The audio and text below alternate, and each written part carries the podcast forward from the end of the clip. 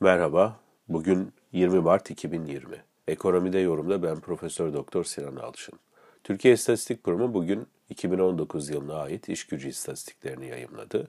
Manşet rakamda 2019 yılı işsizliği %13.7 olarak gerçekleşti. İstihdam oranı da yıllık bazda %1.7 kayıpla %45.7 oldu.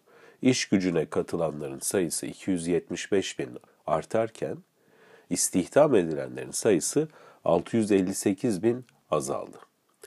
Yani burada istihdamda ciddi bir geri çekilme var. Ancak iş gücüne katılımdaki artış da oldukça sınırlı diğer yıllarla karşılaştırdığımızda. Devamında özellikle 15-64 yaş arasına baktığımızda yani aktif nüfus olarak değerlendirdiğimiz nüfusta işsizlik oranı %14, istihdam oranı 50.8 olarak gerçekleşirken genç nüfusa geldiğimizde bu %14'lük işsizlik %25.4 oranına çıkıyor. İstihdam oranı ise 50.3'ten 33.1'e kadar düşüyor. Yani özellikle 2019 işsizliği için ağırlıklı olarak gençleri vurduğunu söyleyebiliriz. Sektörel bazda da ağırlık hizmet sektörüne kayıyor gerçekten e, büyük ölçüde. Bunun da birçok sebebi var. E, diğer ses kayıtlarında, podcastlerde de konuştuk.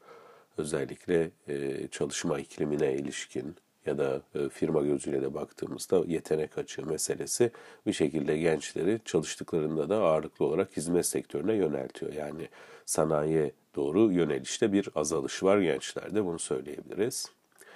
Öte yandan e, iş arama süreleri bu da önemli. 1-2 e, ay arasında iş arayanlar %36.7 e, büyük grup bu.